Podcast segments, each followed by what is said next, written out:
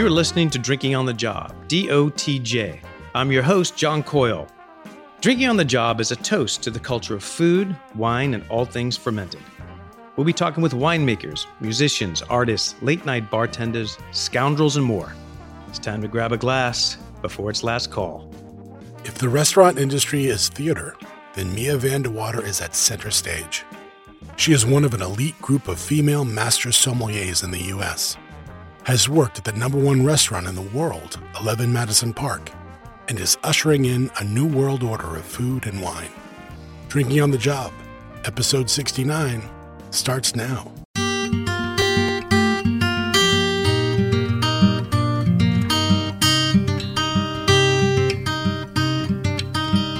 Mia Van de Water is an MS, MS.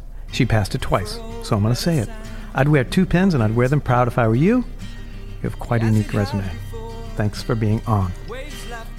My pleasure to be here. Uh, so, one minute you're in the movie Hansel and Gretel. Next minute, you're discussing vintage Barolo and the shortened truffle season. How's that for the mashup of your career, right? I mean, because you are a, an actress and in movies and television and theater and all that stuff, right? I was. I was. Um, you know, the I've I've worked in restaurants for 20 years. Um, I started as a busser and a food runner when I was 16, and I've always worked in restaurants. I up until three months ago, really had never had a different job that was outside of a restaurant floor.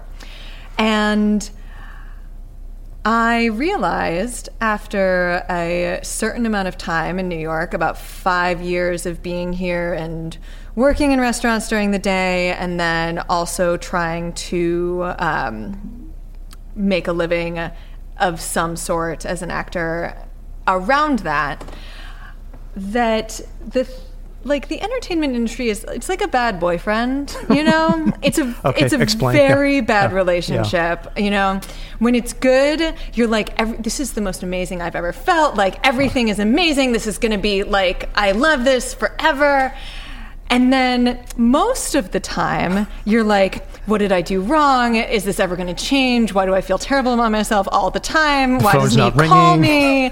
You know? um, and it's very emotionally taxing.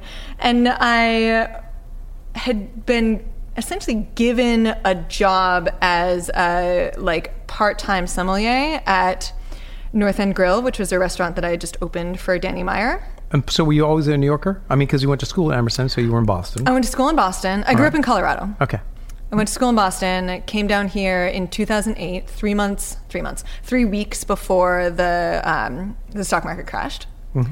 Perfect timing. Yeah, Yeah, first September 3rd, 2008 is when I got here.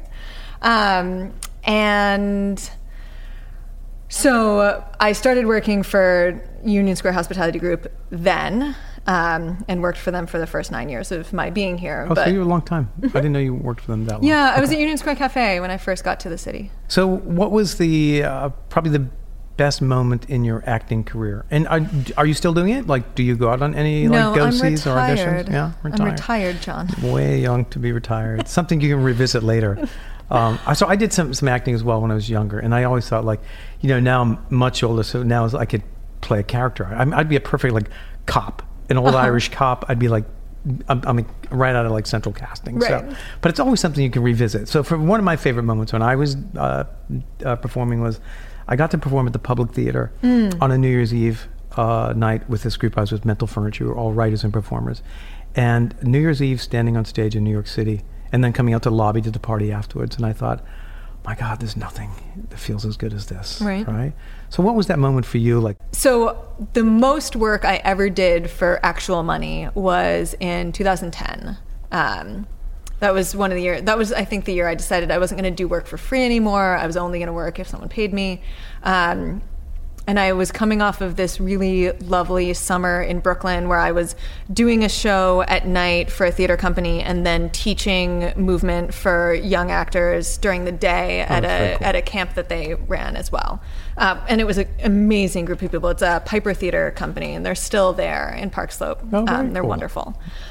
So I was coming off of that, and then I got cast in this independent feature called I Hate Tom Petty, and we shot it up in Connecticut, and the producer put us up in his home, which is this extraordinary, like architectural digest cover house. Wow. Um, and they were also super lovely. They just put the four principal cast members up in the house, and it was a super fun role and i got to sing which i didn't get to sing very often in my career because i'm an actor who sings and not an actor singer Okay. um, but it was all about these these young people starting a band together and the i had so much fun making that film and then the producer, a guy named Woodson Duncan, was a big wine collector, and he like it came up at some point that I was like sort of interested in wine and Right. really didn't know anything about anything. Um, and so we went downstairs one night because we had asked if we could go out if someone could take us to the store so we could buy some beer because we're all like in our early twenties, Sure. you know. Oh, yeah. Um, and Woodson's like, "Why do you want to drink beer? We could go drink wine." And we were like, "Oh." Mm, wine's for old we people. didn't realize that that was on the table. Right, okay. Uh, So we went downstairs, and he was like, "What do you like to drink?" And I was like, "I think I like Nuits-Saint-Georges." And he said, "Uh, "But that's a village wine, like." Like real, like let's. I was like, I had no idea what I was doing. So we went Wait, downstairs how'd you pull that one out? New Nuit Saint George. because I'd had some Nuits-Saint-Georges Okay, and I thought it was tasty. Yeah. Okay. Good yeah, enough, that's about it. Okay. All right. Um, I mean, like I, I mean, I knew it was Burgundy. I think we had, I think we had started in Burgundy, and he had asked me like what my favorite Burgundy wine was, um, and he pulled out a bottle of 1985 Jean Gros Richebourg, and he was like, "Do you want to drink this?" Holy shit. And I was like, "Yeah, I, yeah, yeah, yeah, yeah. That wine's as old as I am, and I definitely know it's really fancy and really expensive." You know, that's like giving my like 18 year old son like, hey, hey, hey, you feel like driving a here's a Ferrari. Go take a I go take a spin around the block in a Ferrari, right? Like, do you look back now and go, I did, I picked up none of the bass notes. There was no mid pat. Like, do you I look mean, back in retro? I, like, I remember appreciating it. Okay, I remember so I and I wrote it all down at the time because from that point on, if we were at if we were at the house for dinner and not on location somewhere, we would go downstairs and he would pull something out. Oh, that's cool. Um, and it turns out that Woodson's favorite things are the 1996 vintage Dujac and Ponsot Clos de la Roche. So we had a lot of. So for the poor people who are listening, and I literally mean the poor people listening, like what the- what, what do those cost now? Like a thousand dollars a bottle? they were probably oh, um, four hundred then. Oh. Big seller. So now I'm seeing where the the love and the obsession for wine. And by the way, you said you were taking notes back then. You were writing Well, I knew. down. Well, at the time, I was like, I'm never gonna. I'm, I know that I'm never gonna get to drink wine like this again, ever. Like I, I know that this Right. is like really out of my league, um, and I wanted to write it down so I like un, could I remember it. I have no idea where those, those notes are actually. That'd be cool to stumble on. Um, Yeah, but I really like the thing is that I, I the things that I love about the theater and um, and and film, although film's a little bit different, is it's the it's the like the creative collaboration. It's this like deep tribal like sort of us against the world kind of relationship that you develop with the people that you work with Sure. um, and then like from a performative standpoint you know we we create experiences for people and you get immediate feedback in the theater. You don't get immediate feedback on film but um, you get immediate feedback about how you've done and whether people liked it or not. And all of that really extends into hospitality. It is the same thing. It to- it's it just totally is. a dinner instead of a show. All right, congrats, you beat me to my parallel. Because I was, I was, that was actually I was like, yeah, I'm going to talk to you about this, and you just explained it better than I could have even asked you a fucking question about it. Um, but you know, for, I, I feel the same way. Like, uh, um, particularly with the restaurant that you worked in. I mean, you worked at 11 Madison Park, which Mm-hmm. at one point was considered the third best restaurant in the world, and I think became number one. Yep. Mm-hmm. Right, best restaurant in the world, and so just being in that room uh, with that kind of pressure, because people are spending an inordinate amount of wi- uh, money on a tasting menu, or three, four hundred dollars a person without wine, and so you your level of performance is uh, is uh, it has to be incredibly high.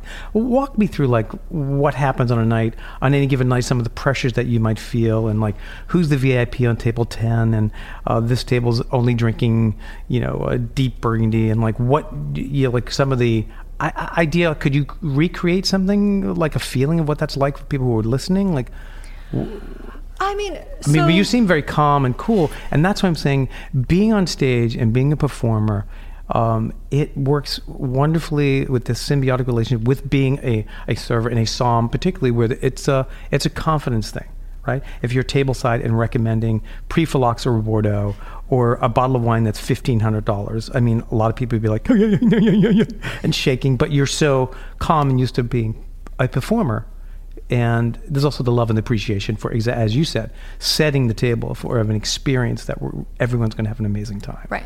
um, It's so I have. I feel like I have so many different directions Mm. of thoughts about this. i can help you break it down if you want to go the nightmare night where not some things went really bad and then other nights where it's just like holy shit like mick jagger high-fived me on the way out i don't know like Um, so, I mean, the I believe that every service in every restaurant, regardless of the the level of service or hospitality or experience, is a war against the forces of chaos. Hmm. And oh, brilliant. you and your colleagues are engaged in a battle to make sure that your hmm. guests have no idea that this war is going on. And if ah. you if they figure it out you have lost the battle for the evening um, that's a really but most incre- of the time we win Yeah, you know that's a pretty incredible way because uh, of looking at it because um, exactly because at that level, number one in the world, these people have been to. You name the chef, you name the restaurant, every Michelin star restaurant in Paris and Geneva, all over the world, they've been to the best, and now you're like, you're number one. Okay, let's see what you got because you know this is what I had when Alain Passard cooked for me in Paris. So that's what you're up against. So I th- like from a in terms of guests, one of the really amazing things about Eleven Madison Park is we get so many different kinds of people.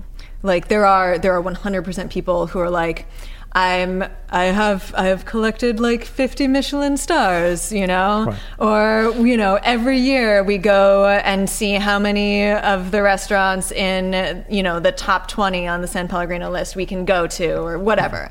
And then you have people who literally who save up for years. Yeah, that's and this cool. is you know, it's it's literally a once in a lifetime experience for them and they have no idea what they're supposed to do or how they're supposed to be and and our job I mean our job at the end of the day as as hospitality professionals is to see people and to understand basically immediately how they want to be taken care of and take care of them that way. Um, and it's you know while the most fun is probably when you get a table who, you know, knows what they're doing and really loves wine and just wants to like talk about, you know, parsing out vintages or different vineyards from like Dujac or Roumier or whatever. And, mm-hmm. and they like and they're like in and they don't care. Like money is literally no object. They don't care. They just want like all of the best things. Right. like that's super fun Yeah, obviously for Yeah, us. yeah.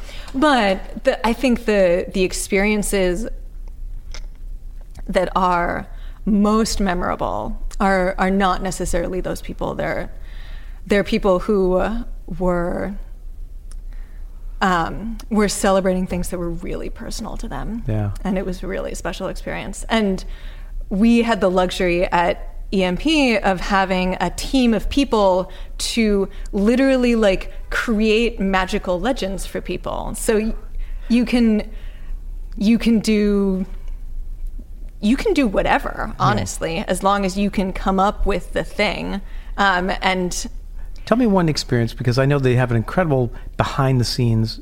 Like you make a reservation, they start doing their work right there. Of like, have these people been here before? Uh, it's their first time in New York. Like one of these experiences where you just blow people away. Oh man. Um I feel like right now I keep coming back to this one couple who like breaks my heart. Hmm. Um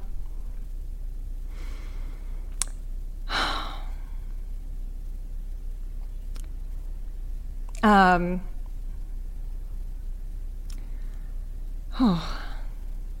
I'm sure it's. I don't know if I can talk about them actually. Okay. Um, but like, oh, I'll- I don't know. Like, like we had a guy. I had. A, I took care of a guy in the bar who kept talking to me about he how he loves to make Chardonnay slushies at home, and I was like, oh, do tell, tell me more. like, what are you doing with this? How do you make these? He's like, I don't add any sugar. I just like, I just freeze it and shake it up. And I was like, oh my god, you're a monster. Um, but we we got around to the fact that I think his favorite producer is Kistler. Like he loves Kistler and he loves to make Chardonnay slushies. And so I had That's a good one to make one though. It's got a little pineapple-y kind of. Yeah, Right. it's over the top a little bit. Yeah. And good. so I went back to the kitchen and I was like, "Hey, Laura, who is our our um, pastry chef, would you?" You know, would you freeze this with liquid nitrogen for me and turn it into a set of Chardonnay slushies? She was like, "Sure, I guess so." Yeah. Um, so we did, and he was like, yeah, that's. oh my yeah. god i can't believe you ah," you know so so i like i i tend to gravitate towards silly legends That's kind of cool. You Look, know? I, I got to say, a moment ago, I was touched by how um, how beautiful it is that you have this incredible, intimate experience with somebody, and mm, you rather not share it. I think that's really spectacular because it it says to me exactly what you said. This is for you, which is creating this amazing experience. And some things you don't really need to talk about. It is an intimate thing, and that's very cool and it's beautiful. And I and that's the feeling I think people got when they went there. I've been there a couple times. Uh, fortunately, you we had drinks one night, and you took care of us and. Uh, we did a blind tasting with uh, a couple, a couple of guys, and I was fortunate to guess. I think pretty close to what we were drinking, which I was happy. But uh, you're like knowledge encyclopedic. So let's get back to one second. The MS thing. So uh, you took the MS, and uh, there were a bunch of people who um, uh, the pin was taken back because somebody leaked information. And then, uh, which, by the way, how long does it take to, to? Were you working on your MS up to that point? How many years?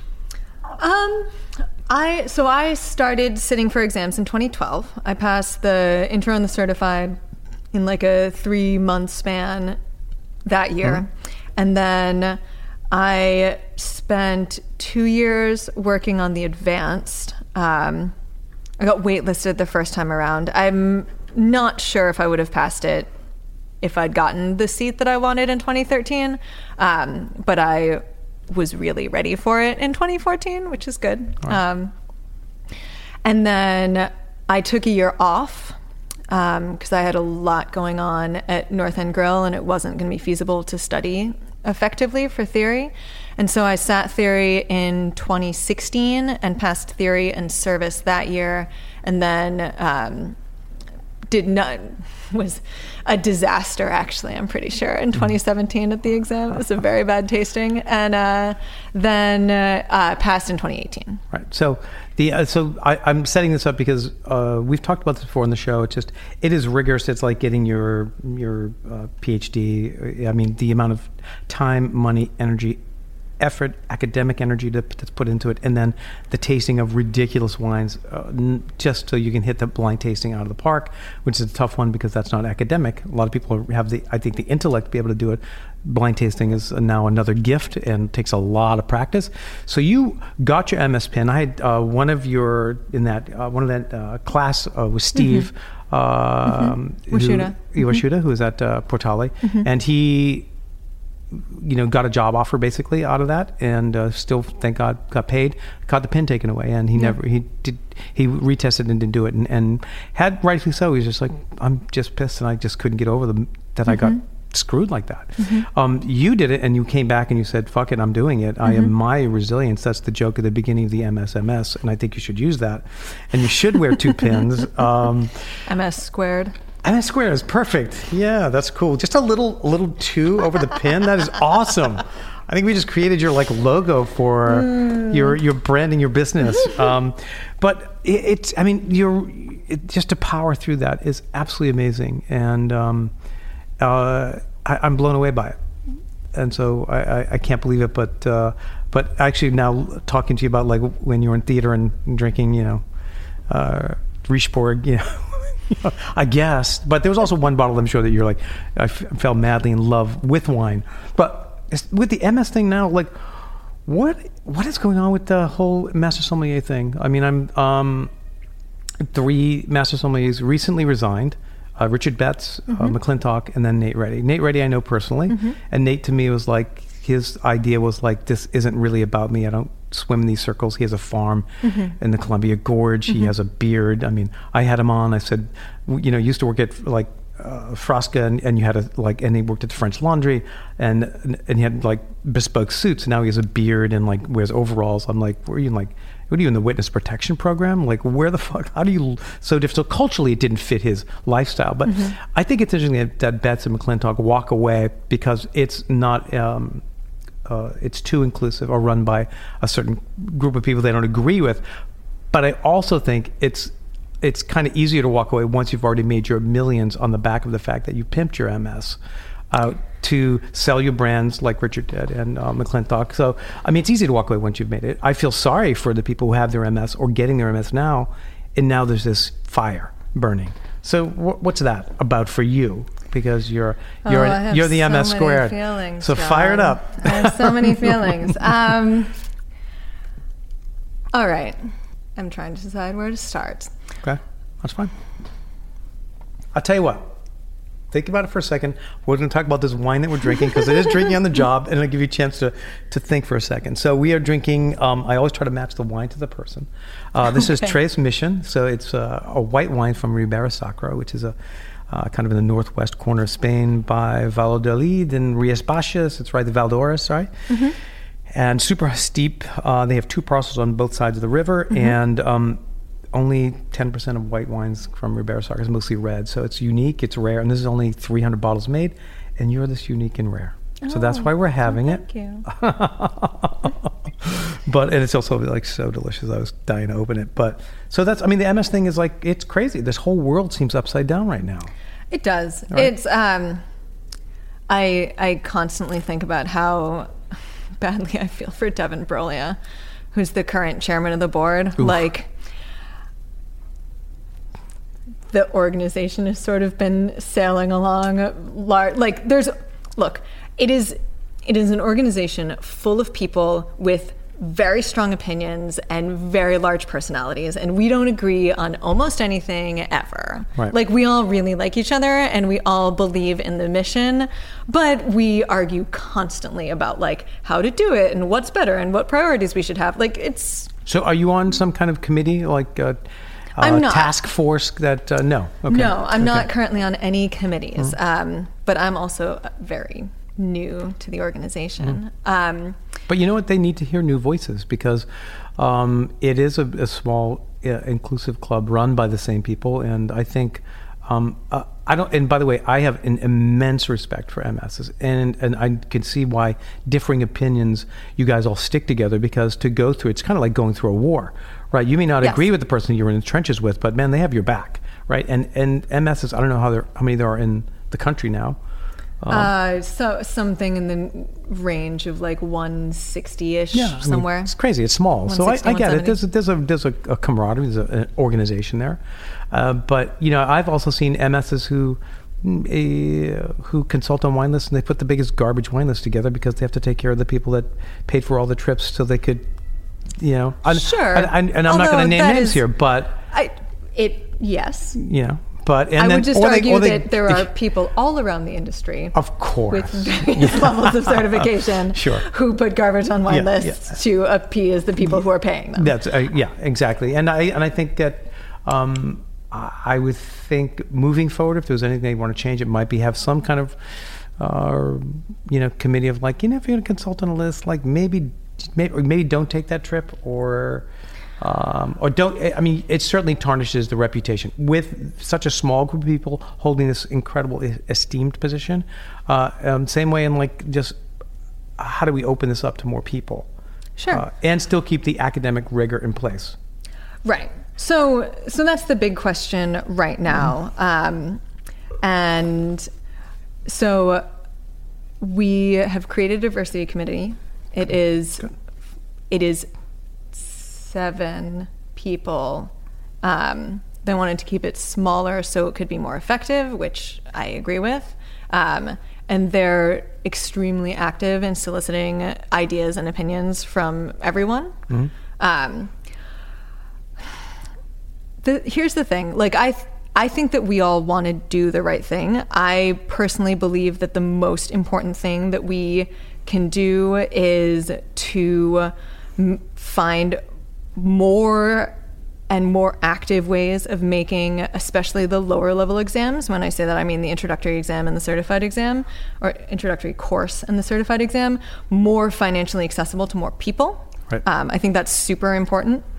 Um, and like there are some sort of branding and imaging things that like yes we should work on. Like our instagram presence is terrible. Right. um it it just is we could do better um you know we can figure out a way to to more accurately reflect the fact that most of us are or not most of us, but a large number of us are like young, interesting, hip people who are not necessarily white. Um, Yes. Like we could do that, and but that but that's not an issue with the organization. That's an Right. issue with our social media presence, which is not the same thing. And True. I I do feel at the moment, and this isn't exclusive to the court, that there is a lot of attention being paid out there by people in general to like what people say and do and how active their like defensive PR is. And I sort of think it's not actually the point. Um, but I also like at the end of the day, people are going to have to look at what we're actually able to accomplish over the next several years and then hopefully decades. And like that that'll say what we're doing and, and what anything we say now doesn't matter. But i will also say um, that i haven't been in the organization very long. But the same people show up on the board over and over again because those are the only people who run for the board and agree to volunteer their time to do it. It's not like there's dozens of people putting their name in every board election to be like, hey, I want to make change. Right. And I find it frustrating mm-hmm. for people who are not currently trying to engage themselves with enacting the change that they would like to see Sure. to make a big show out of like walking away as if they had been doing all of this work and had gotten nowhere. Because it implies to the outside world who doesn't actually know what goes on inside of this small nonprofit organization that we hmm. operate that there is this like deep systemic opposition to change. More people who want to have you know agency over the direction of the organization need to step up and yes volunteer their time and their energy to do it you have to be a master level examiner to do that which means it takes most of us like three or four years to get to that point It's too long. but It's too long. That's that's why that's why it takes so long to change, affect change. If you're waiting three and four years for somebody like you to get on that board, Right, but there are. I th- I mean, I think they should just uh, have uh, one of the board members should just, uh, for lack of a better, adopt somebody who is like new to the court and say, "Bring me something new. What are we not doing right?" As you said, social media, right? And so somebody goes, "Well, I'm not really good at social media." I am. I'm 26. I'm fantastic at social media. Cool. Can you lay out a plan for us to what you're talking about? That's the way to do it. Um, if it's moving that slow, you know, right now everything moves so fast. We're seeing this the way this is working now with like this. I see a kind of a crumbling infrastructure on, on, on in one way, but I think actually somebody like you uh, could easily uh, like help this organization. I don't think quitting is the answer. right, and I I So- also will say that in my time, and obviously it's it's been two years. The board various people on the board of directors have been extremely active in reaching out to me and asking for my opinions about things and like That's great. Yeah. I personally, and everyone feels differently about everything all Sure. the time. I personally feel as though the organization is actively trying to figure out how to actually do the right thing all the time. Um, I do not find it to be like impenetrable or closed off or unwilling to listen or dismissive of ideas. That's good. I'm assuming that's why you're still part of it. Are, are you? Are you still waiting? Like, uh, there's a bunch of people in the wine business I know go like, you know, I'm just waiting to see the next person that basically defects. And um, I've actually heard someone say, I'm surprised there's not a woman who's not leaving yet or speaking up. I feel the need to point out that the only people who have left are white heteronormative men, most of whom I Nate Ready is a little bit different because I agree Right. with you that he has gone so far in a different direction with his Sure. life that this probably just isn't valuable to him Right. anymore. But Richard Betts and Brian McClintic both are relatively famous, extremely successful white straight men. Right. Which is what I said. Why I said earlier. Like, it's isn't it much easier to walk away once you've put five million dollars in the bank and go, this organization is, is horrible. It's not inclusive. I'm out. I don't agree with Yeah. this anymore. Well, you And- sold three fucking brands and made millions of dollars. It's easy to walk away now. And and by the way, the thing that kind of annoys me is now you look like you're doing the right thing. So I'm going to call bullshit.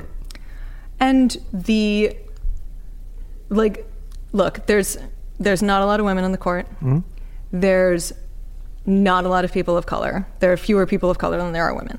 Um, i do not think that this is specific to the Court of Master Sommeliers it is it is an extension of the fact that people of color and women are generally not um, supported as leaders within the hospitality and wine industries mm-hmm. because these are the industries that we work in. Sure. And if you are told, or not even told, just constantly, you know, passed over in favor of people who are less qualified but have more higher levels of privilege than you like you don't necessarily think about continuing to move forward in in your career you think about moving into something else Yeah, I agree. Um, and and by the way, Danny Meyer just came out with his mea culpa. Like, I'm sorry, I haven't done enough. Right? Daniel Johnnes just came out. I'm sorry, we've. I mean, that group alone is probably the most elitist wine group in the in the country, and we could go bigger. I mean, it's it's two thousand dollars to go have dinner there, and it's. I mean, it's just like crazy. But I mean, there's a. I, I mean, I think they're coming to it, but coming to it out of pressure of what's going on culturally. But they have to. I mean, Right. their their social media groups and their people sitting around the table going, Danny, you got to say something. La Paulée, like you have to say something here. Um, because they're looking not so great right now, and and so they did come out and did a you know sure they had a Yeah, and it, it is it is up to all of us as leaders in the industry to do everything that we can to actively invest our time in and mentor and and promote really wildly talented hardworking people of color and women. And if you are a woman or a person of color it is easier to look at other people who look like you and say i believe in this person. Absolutely. um, and like we need we need more of that. And there's there's lots of things that we need more of. Um, and i think especially if we can get more of that in the industry in general you'll wind up having more candidates that look like that at higher level Sure. exams Yeah, it's the Obama factor, right? Obama's president is like, now people of color look and go, hey, I could be the president. It's an amazing precedent to start like uh, now, and I'm, I'm, I'm happy it's happening. So let, Right. let's let's slide into something restaurant stuff wise. Let's let's talk to a couple cool restaurants you love to go to with these great little uh, wine lists um, that you love. Um, favorite gems, hidden restaurants, or Well, hard to talk about now today, but I like know. in the past. We'll Like, pretend. I Can love Charlie Bird. Yeah, let's pretend. Let's pretend. Let's go back to simpler days. Can we pretend that everything is still open right? and Yeah. everyone is going to reopen? Um, I mean, you just mentioned Pascaline, but I I think the list at Racine's is awesome. Yeah, it's- um, it's it's, really good. so well priced and so delicious, and it's great. Yeah. Um, I think uh, Luke Boland's list at Crown Shy is awesome. Oh, there's some great stuff at Crown There's Shy. great stuff on Absolutely. there. Yep. Also very Yep. well priced. Also very savvy. Um,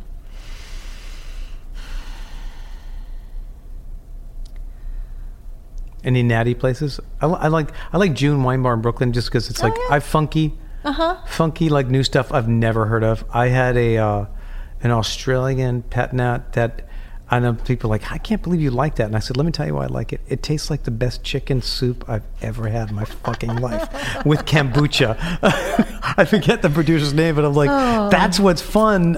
But it's also like you're spending 50, 60 bucks. Uh, you know, I'm just throwing away. Um, Alex LaPratt has a really cool fun list too. He's a bunch He of Cru Beaujolais. He does. Um, and nothing hurts price wise. Um, so- Um, I am. I am a deep natural wine skeptic. ah, okay, that's cool. Um, like I need it. I need it to be really clean. Mhm.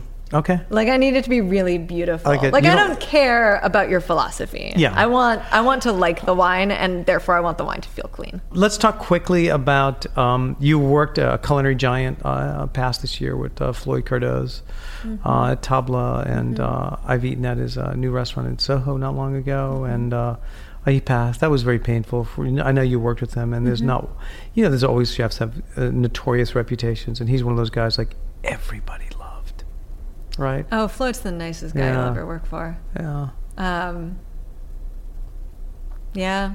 that was. Uh, that was a tough. That hit everyone in the restaurant world. Everyone's just like, I remember when stopped and my phone rang nonstop that day. Yeah. Everyone from who worked with him at Tabla, from I mean, he touched so many people's lives, and he Oh, was yeah. such a beautiful guy. Um, And uh, you worked with him at North End Grill, and uh, that was a great restaurant. I loved it. The clam pizza, that was one of my favorite places. I my so my go-to at North End Grill, I go get clam pizza.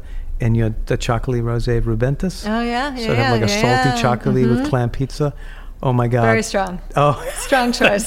Thank you. That's my, my moment of zen when I'm by myself, totally stressed. I'm like, fuck it, I'm going over to North End Grill, man. I'm gonna, Oh, That sounds great. yeah, I gotta go hang out there. Um, but um, so, any cool wine bars you love to hang out at? Oh, I mean, what are you I- drinking right now that really rocks your world? Company all I'm- the I'm- time, or at least yeah, I Company used to. Divan is spectacular. Um, Um, I'm really boring, John. I don't go anywhere. I just work. You work. well. Uh, actually, uh, me and I were talking earlier, like uh, pre this show, that uh, uh, we've both been working ridiculously hard at making the, the shittiest amount of money that we've ever made in our life because we're just holding onto our fucking jobs for dear life during this era, and um, it's it's kind of crazy. Where, where do you see we're going from here? What uh, I mean, we have a, an absolute new world order happening in New York City. Um, it will not be the same for a very long time, and maybe I don't know. So you you tell me what you think the silver lining for that is, and I'll give you my opinion on that. Oh man. Um,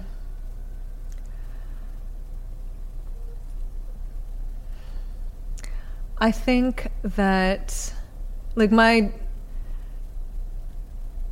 Hmm.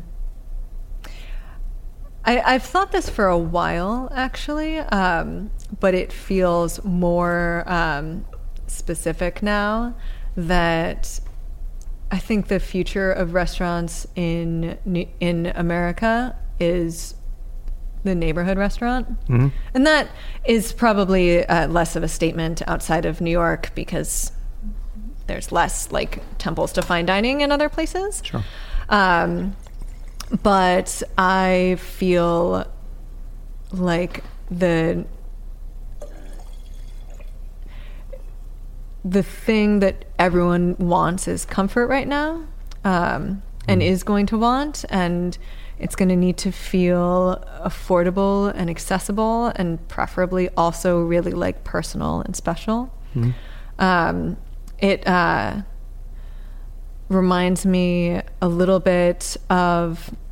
Um, so I, I said earlier I moved to New York right before the market crashed in 2008, and I was at I was very fortunate to be at Union Square Cafe. And while we were slower than before, and people weren't spending necessarily as much as before, we were substantially busier than a lot of restaurants in the city.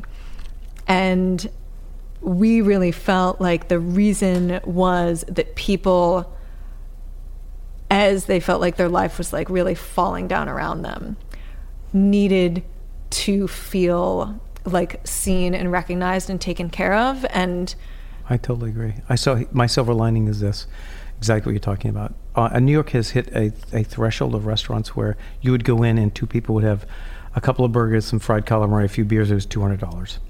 Every restaurant I walked into, the glasses of wine started at seventeen dollars a glass, and there seemed to be like no end to it, and it just made no sense after a while for a lot of restaurants. We would always joke, why does a piece of chicken cost thirty dollars in New York now all of a sudden? And part of it is because the cost of operating a restaurant, all those things. So now I think this is a reset. So I'm hoping that what you're talking about is more in play, a place that you feel comfort. Um, landlords adjust rents, operating costs come down, and that saves our industry, and it becomes back to something warm and personal and, and charming. So uh, I always end the show with this uh, format. I say, for you, I'm going to say, um, the mothership just landed, and it's taking you away from this planet. You're leaving Earth, um, and who knows when you're going to come back. So, what's your last meal? What's your last bottle? And what piece of music are we listening to as the mothership takes and leaves Earth and leaves us in this place that's about to apparently implode? So good for you for leaving. So what are you eating? Um, so, uh, for anyone who doesn't know, um, I grew up um, in. My mother's Korean. My father's like white American, generalized type person. I'm sure he loves that description. He's a generic white guy. Yeah, generic white guy. and my grandmother basically like raised us and did all of the cooking when I was growing up. My Korean grandmother. Oh, that's Um, good for you. So No instant potatoes. That's good. Go ahead. Sorry. no instant potatoes. there was there was potatoes. She would make um, what she sometimes refers to as GI food, which is because she she worked okay. on the army base Oh, okay. in Korea right. when Okay. during the conflict, Sure. right? Okay. Um, so she call she refers to like very American food is like GI, food. Oh, that's so fucking. Um, so like you know, Oh my God, sausage and meatballs and like so good. corned beef and cabbage and all of that, all that stuff.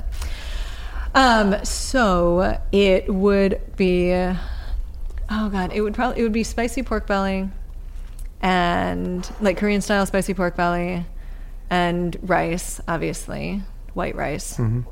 and either japchae or uh, seafood pajeon, which is the pancake. Oh, yeah.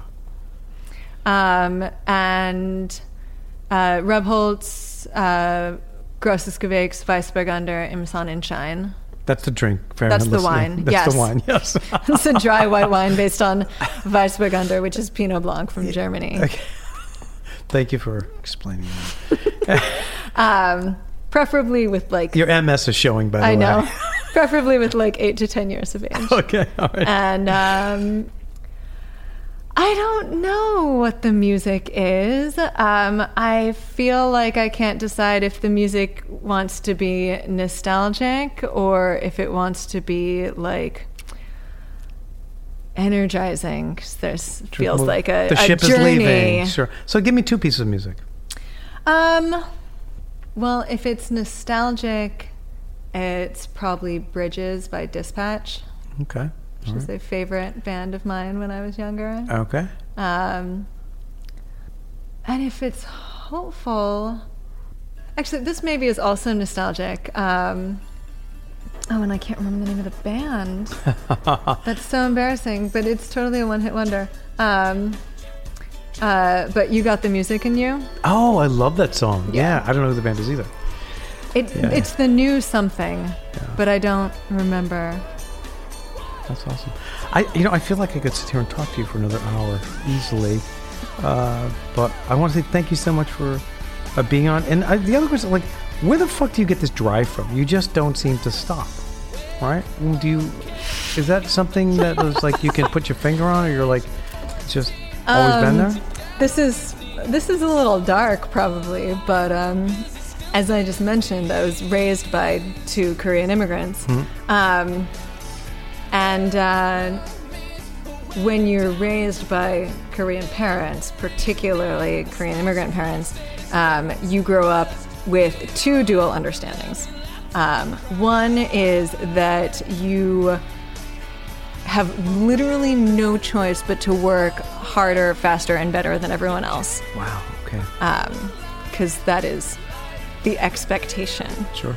Yeah. Um, And the other is that at any moment you could lose everything.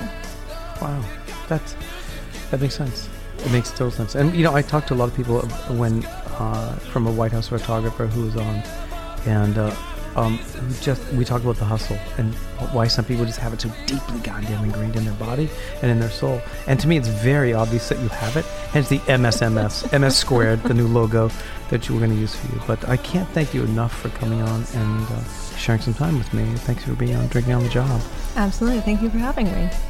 Thanks again for listening. Don't forget to check us out at dotjpodcast.com. Until then, I'll see you at the bar.